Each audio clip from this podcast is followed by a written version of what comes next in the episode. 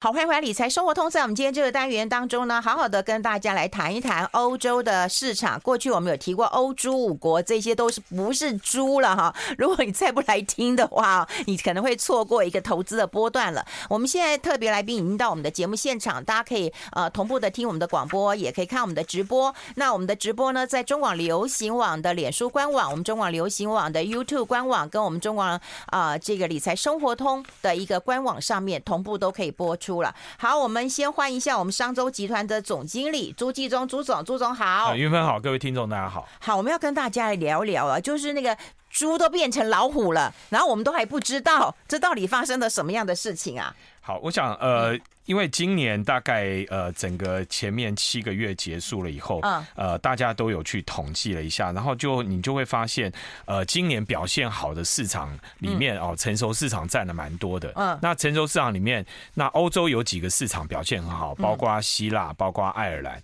都表现都非常好，嗯，然后那希腊。对，好，那希腊当然就非常引起大家的注意，哈，那所以呃，这个呃，希腊这个因为这个国家很小，但是问题是他在呃整个呃欧债风暴的时候，他那时候曾经是风暴的一个中心，嗯，可是现在哎，希腊这几年出现了呃这五六年来出现了一个很大的转变，嗯，好，所以你看到呃甚至它的这个 GDP 哈这几年有一个明显的成长，那这个明显的成长里。里面呃，其实你大概可以理解哈，为什么呃希腊的 GDP 可以会明显的成长，其实就跟疫情过后旅游业的复苏有极大关系。大家都去希腊玩了吗？好，呃，你。应该是讲说，希腊是在所有国家里面哈，它这个旅游占比非常高的一个国家。嗯，好，那希腊的旅游哈，旅游的相关的这个这个收入的比重占它的 GDP 比重到百分之二十五以上。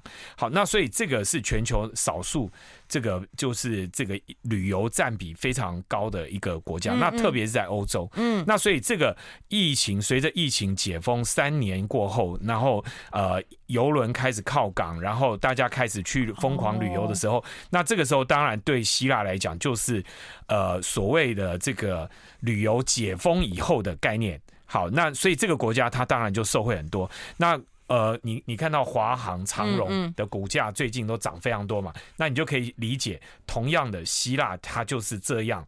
一个纯度非常高的旅游的国家，好，旅游旅游比重占比非常高的国家。那这个旅游占比非常高的国家，呃，它除了说呃，因为旅游带动疫情解封以后带动它的整个经济复苏，当然跟它这几年它的调整也有极大的关系。好，那呃，我们看到呃，它的比如说用一个最简单的呃这个标准去检视啊，呃。他在这个欧债风暴的时候，二零一二年的时候，他的十年期公债殖利率哦，最高曾经到四十一点多。嗯，哎，各位你可以想象吗？四十一趴，四十一趴的概念是什么？你你根本。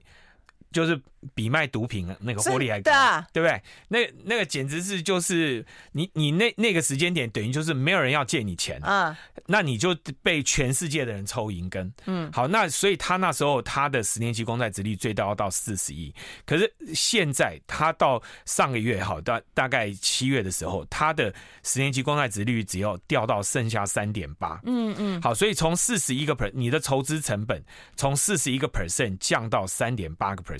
那这中间一定是发生了许多的事情，除了它的经济改善，那更重要的是，我相信就是它的整个财政结构做了一个大幅的翻转。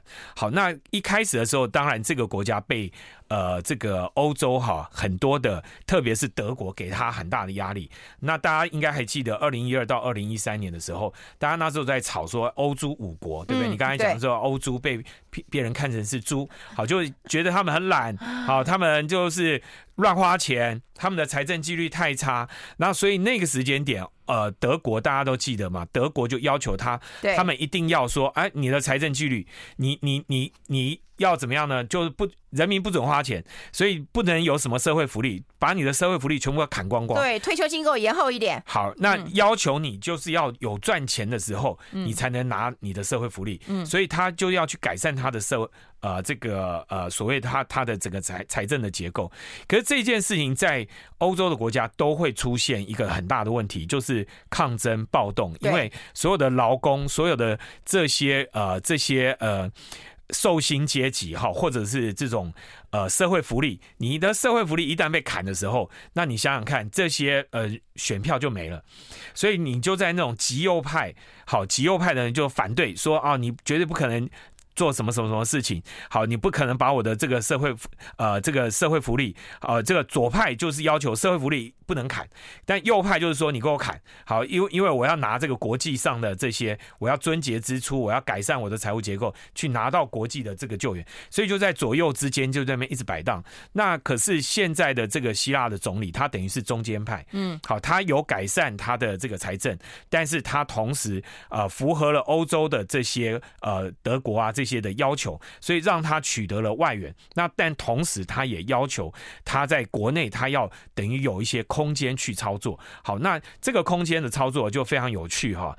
呃，你看到这个希腊哈，他们的房地产，好，这个当这个旅游的房呃旅游的资呃这个收入开始增加以后，你看到很多的这个房地产，特别是饭店的投资，外人去。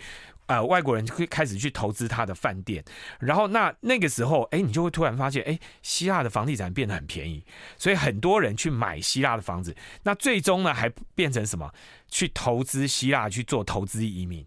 好，那这个就特别吸引中国大陆的人。好，因为中国大陆哈，中国大陆这几年哈，因为这个习主席的这个政治哈压得太紧，所以中国大陆的人都想往外跑。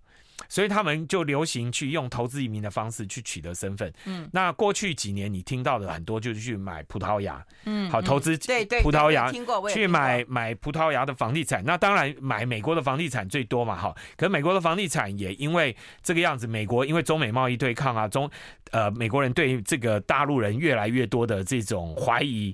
好，然后甚至他们把这个移民的这个门槛全部都调高，于是大家就开始往欧洲跑。那欧洲里面，那你看到葡萄牙原先是最吸引的。那最近呢？我去移，我去移民应该不可能，但我我去玩有可能。但我想要赚到钱，该怎么看这个市场？我们先休息一下。I like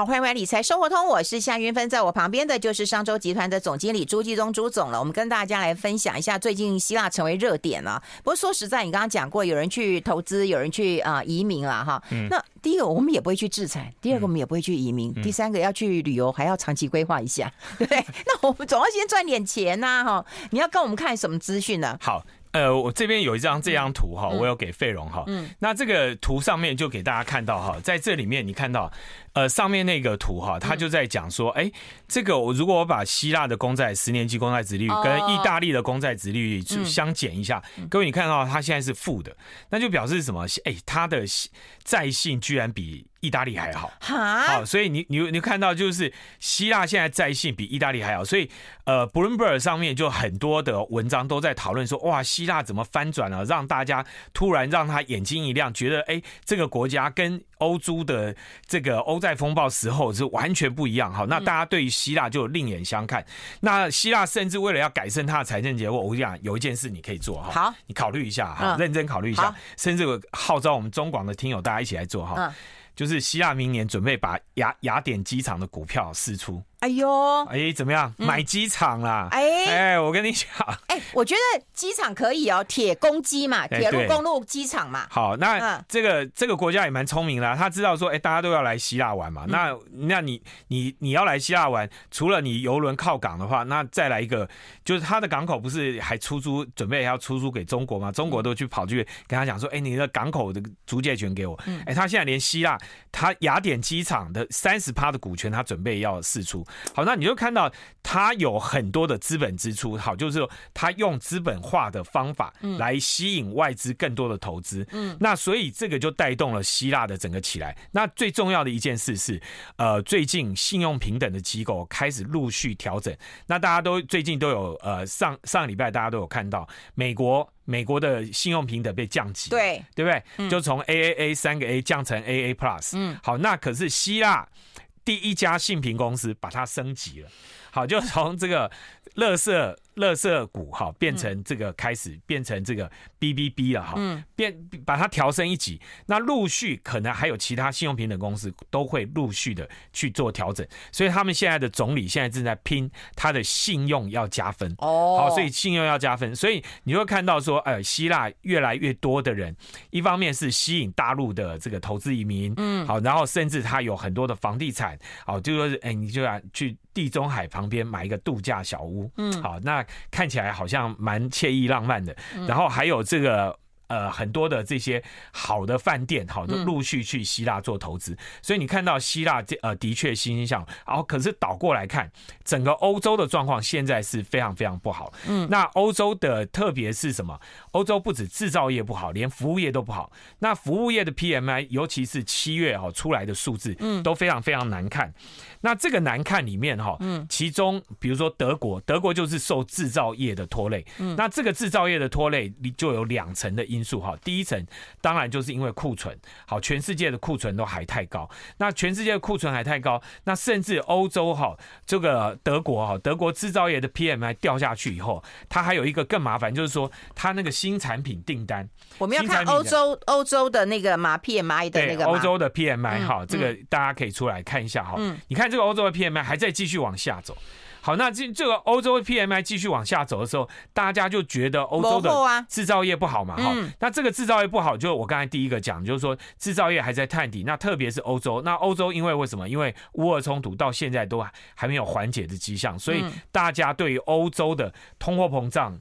的压力还是很高，然后那虽然通货膨胀有慢慢下来，可是大家还是担心，因为它的能源的价格，嗯，好，那等等之类的，让它的这个所有的这个库存过高的问题还没有解决。好，那这里面还有一个，我觉得还有一个最大的麻烦，是因为欧洲的制造业又跟中国有关。好，因为中国的制造业拖累了欧洲，嗯，好，因为中呃中国跟欧洲的贸易量是非常非常大的。好，那所以你你当这个中国它的机器设备没有再往前进步，它不敢没有再投资，它的制造业不好的时候，那相对的欧洲的工具机就卖不出去，欧洲的这些精密机械就卖不出去。好，那这个是不好的部分，但是另外一个相对是好的哈。那费荣，我想那个哦后面我有贴给大家哈，嗯，好的部分是什么？在汽车，汽车，汽车的这个整个美国、欧洲、中国汽车销售这个成长率嘛？对，OK，好。那各位看，现在看到这个是一个非常新的一个数字哈，这个是到今年的第二季哈。那各位你看到就是说。欧洲跟中国、美国，他们的汽车销售年增率都超过十五 percent 以上。当然，因为这个去年的基期太低，好，去去年基期比较低，因为很多车厂它都没有零组件去去去生产嘛，好，那现在看起来好像生产比较顺了，所以你看到。平均都到十五趴以上哦，那我再给大家看另外一个数字哈，你去看到很多的这个车厂，它大部分卖什么？卖电动车。好，那这个电动车，所以呃，我们最近台湾都在讲 AI 哈，就 AI 的股票涨非常非常多，可大家其实应该要开始要注意电动车了。嗯，好，那电动车，各位你看一下，我们从二零。二三年的 Q one、Q two，这几个都是营收的年增率。各位可以看一下福斯集团。好，福斯这个是欧洲的很大的车厂，对不对？嗯。好，你看它 Q one 的年增率是十六点二趴，到 Q two 的话是到十七趴。所以你看到福斯集团的整个销售量是明显的有上来。好，你再看 BMW。第一季的时候只有二点九，到第四呃二季的时候是到七点三，所以它都明显的有在上来。好，那这个你看它到下半年的时候，如果能够持续的上来，那就表示说，哎，车厂在复苏。好，那这个很重要哦。嗯。嗯因为欧洲汽车工业是一个非常重要的关键，好，那所以当汽车工业开始复苏的话，那欧洲的制造业它就有机会慢慢的打底，开始往上走。好，那再来就是看消费品，好，就民生消费的市场。那所以你看到的就是欧洲，好，那刚才那张图里面还有一个另外一个重点，大家要特别看一下，嗯，就是 Tesla。好，各位你看一下 Tesla，好。第二季的时候，它的第一季它的这个营收成长了二十四趴，嗯，第二季成长四十七，哎，它一直降价，啊，好，然后把好，这个就是要讨论的关键了。好，那运芬，你觉得它降价哪里不好？它降价就把营收做高，然后获利当然不好啊。获利不好有什么关系呢？嗯，那他家的事不是？嗯，他不在卖汽车啊，嗯。各位，Tesla 在卖什么？他在卖品牌吗？不是，Tesla 当然不是卖品牌。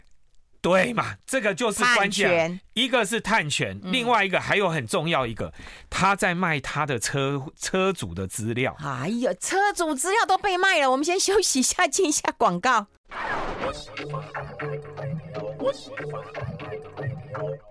好，我们持续跟我们朱继宗朱总来谈一谈，就是看到全球车长的营营收创啊新高之后，你就觉得会带动整个不管是欧洲哈，或者是美国的一个经济的一个成长吗？没有，最重要就是制造业。好，因为我们我们现在在看，就是说制造业的景气还没有在复苏，嗯、那大还在打底，全球制造业都还在打底的一个状况。那最明显就是中国嘛，那中国的 PMI 的这个数字都非常不好。嗯、那欧洲。不只是制造业 PMI 不好，它连服务业的 PMI 都不好。嗯，它服务业服务业那受到什么影响？因为法国，嗯，因为法国呃最近不是的就是示威抗议抗争啊，烧房子，对，所以你看，哎，明明这个暑假就是欧洲的旅游旺季，结果你刚好发生这些事，谁敢去法国？对不对？就法国的旅游就当然会受到影响，所以连服务业都被卡住了，都有影响到。那所以这个里面当然就是欧洲的景气就会出现一个很。很大的问号，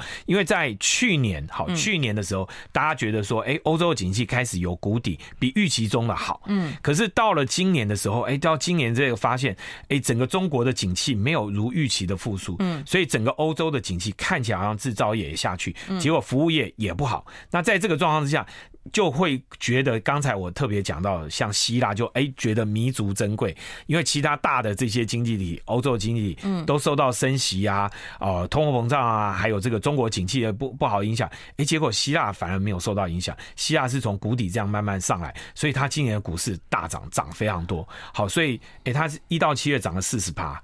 好，那所以你会看到很多的钱进钱进希腊，这个就原因就是这样来，就是欧洲它的。每一个不同的国家，它还是有不同的样貌。嗯，那大家可以特别去留意。好，那可是相对我们主要还是要看，比如说像德国，那德国它一定会回过头来看它的汽车工业。嗯，好，一个是看制造业的库存清的干不干净了。那如果清干净，它慢慢就会复苏。那另外一个就很重要，就是看呃汽车业能不能复苏。那汽车业就关键就看这个电动车的销售。好，所以你会看到欧洲的车厂，他们现在。呃，至少平均看起来 Q two 的营收都有成长，大概十五个 percent。嗯，好，那所以而且包括 Tesla 都在降价，开始在促销。那这个降价促销其实是一个很重要关键啊，就是说这件事又跟什么东西又会连在一起，又跟 AI 连在一起了。嗯，好，那为什么呢？因为 Tesla 今天他去，他真正要取得的是车主的使用行为。那当车主的使用行为，他在全世界车主的使用行为取得越多的时候，各位你会看到，他未来在所谓的智慧城市做自驾车，它的进入门槛它就相对低。那所以你会看到，它在这里面，Tesla 它不但是在它的呃制造的这个能力上面，它不断的强调它的机器人。好，所以你看到呃 Tesla 在它今年的股东会还有投资者说明大会上，他不断的秀出来他的这些自动化的机器人，他现在的这个生产哈，就倒过来讲，说为什么他可以降价去做促销，其实是因为他的自动化已经做得非常彻底，他有。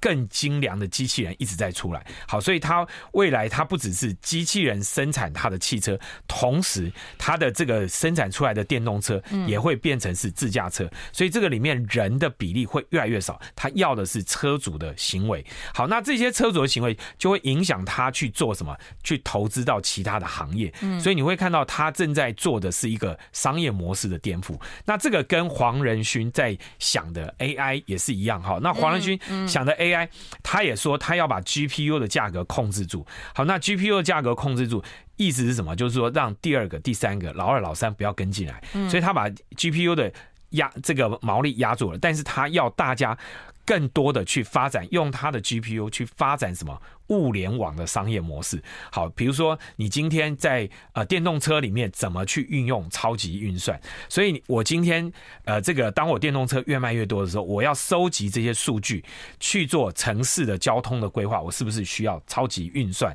好，然后甚至我会让自驾车，如果我今天让自驾车整个产业发展起来的时候，其实我对电动车的需求、对制造业的需求、对服务业的需求是不是就开始增加了？所以你你看到就是说，现在我们正在讲。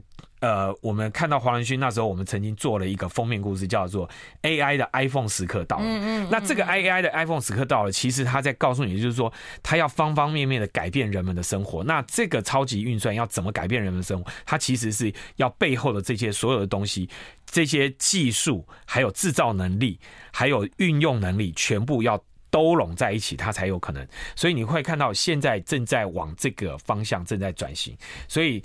呃，它的景气有没有复苏的那么快？不知道。好，就是，但是我们看到，就慢慢从谷底，制造业的 PMI 已经慢慢在盘底。好，那我们给大家看到几张图，它的确，呃，像这个制造业的这个，呃。呃，这个平均哈下行大概平均是二十个十个月。好，对，你看到它开始有一点弹升了哈，有一点弹升了。嗯，那看起来好像已经陆续在打底，那它会慢慢的上来，那慢慢的上来里面很重要一个关键，它会把旧的淘汰掉，所以你会看到现在的景气是很不平衡的。嗯，你看到像伟创、像广达这些准备好的人，这些走在 AI 的。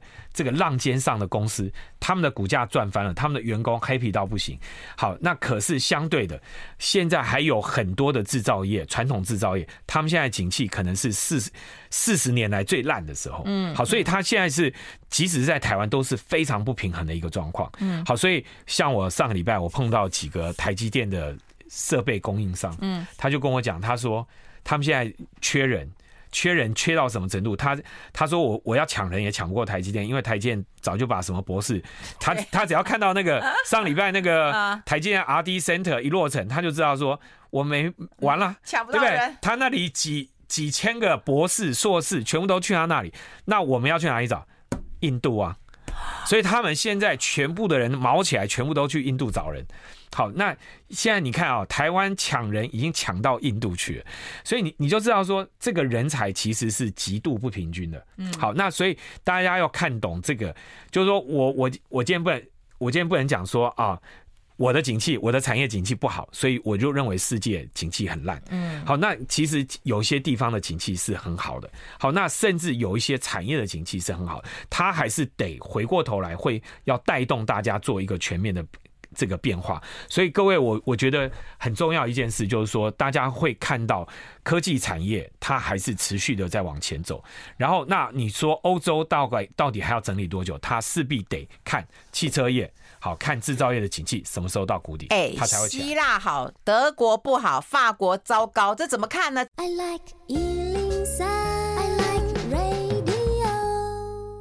好，我们要持续跟朱一中朱总来谈一谈，因为我们刚刚提到一个关键呐，也就是说，如果呃，当然呃，希腊好了哈，那可是如果德国不好，法国不好。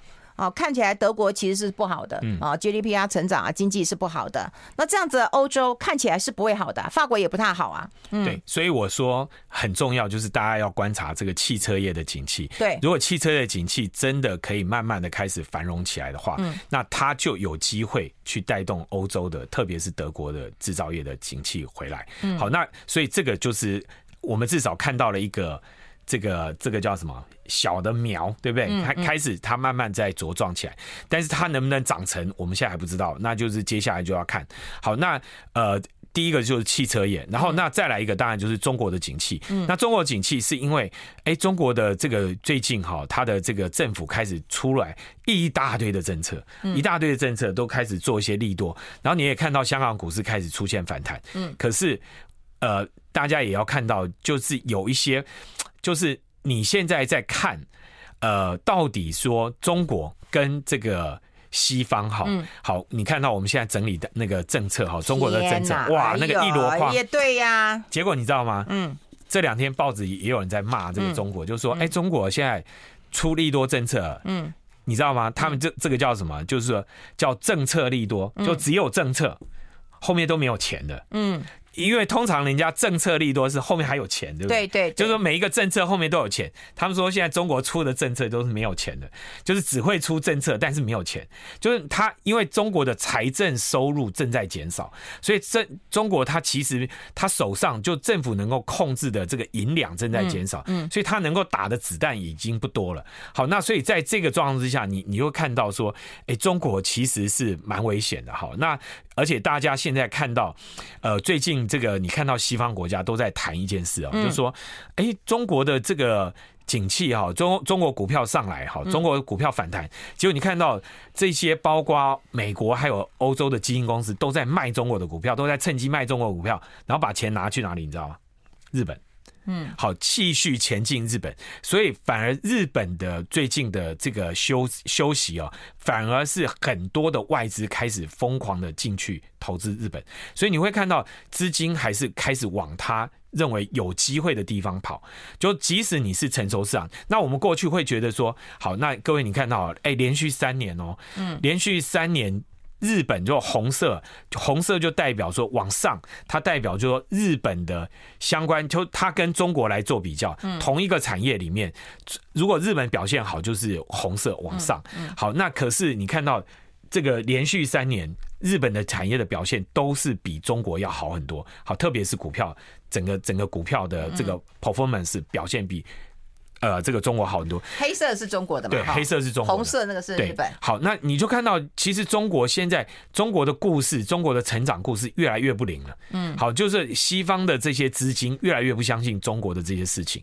好，所以我想，真正的大框架就是在中美贸易对抗之下，我们的选择的投资机会。哈，所以你在看欧洲，欧洲你也去去挑那些哈，嗯，跟中国的这个。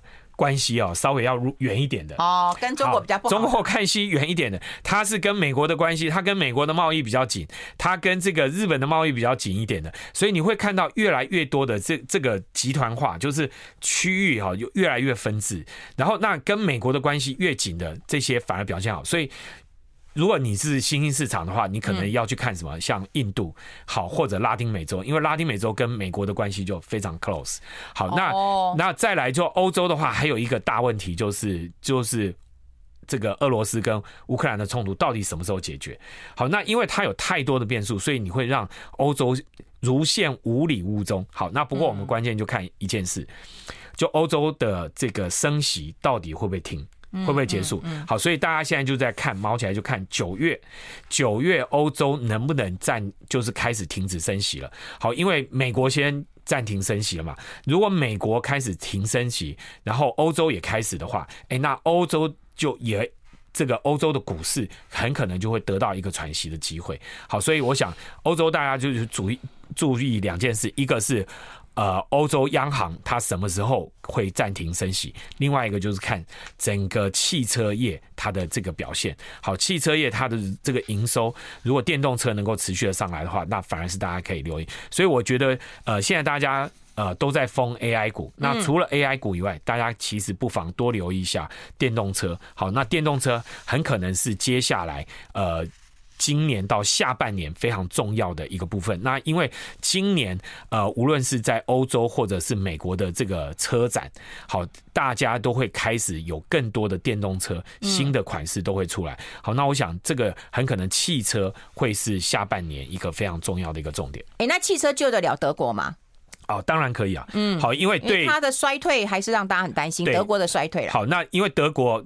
那德国的衰退里面很重要一一块，就是因为乌俄的冲突嘛，因为。呃，他过去跟这个俄罗斯的关系其实非常好。那他其实有很大的贸易都是卖到俄罗斯。那现在俄罗斯整个被封掉了，对他来讲，他其实压力就非常大。然后后来又是中国，好，所以你会看到这几个都是呃德国呃目前被很很大的沉重的压力。但是好的部分就是它的汽车制造业有起来。那再来另外一个就是德国做了非常多的这种绿色能源的产业。好，那这些绿色能源呃的需求其实也是。越来越大的。好，那所以我想，当欧盟开始开征碳关税以后，嗯，那这些绿色的产业啊，应该看起来是有机会。那特别是在亚洲，呃，亚洲都很需要德国的这些绿色产业的这些技术。那我相信这些可能对于欧洲的制造业的景气会有一些帮助。那不过这个东西就是整个我们要讲的是说，整个产业的大结构正在调整。那大家可以关注的还是回到头 AI。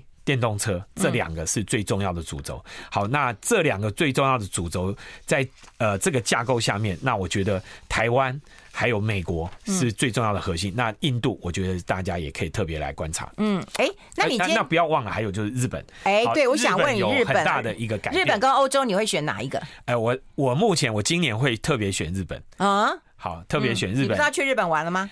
哎、欸，那个那个是另外一回事嘛，哈。日本去日本玩是因为，呃，日本实在有很多很好，对台湾人来讲就是很有很很吸引大家的一些东西。你一定换了不少日币啊、呃？对，已经都换好了。一四几的日币你不去换，对不对？我们来节目已经讲过多少次了？对，现在现在好像已经快一三零了嘛。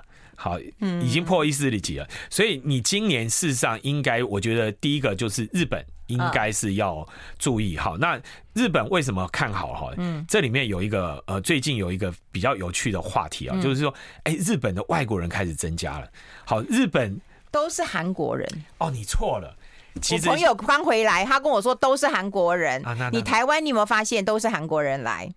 呃，台湾印度人更多。哪有？我在台南看好多韩国人。好，那那是旅游的人。我现在讲的是啊，现在在呃这个。日本的工作人口，外国人的比例十年来翻了一倍，哦，多增加了一倍，所以未来呃，日本很可能会变成一个开放移民的国家，大家可以注意。哦，好，今天非常谢谢我们商周集团的总经理朱继忠朱总到我们的节目现场跟大家做一个分享，我们下次再见喽，拜拜，拜拜，拜拜。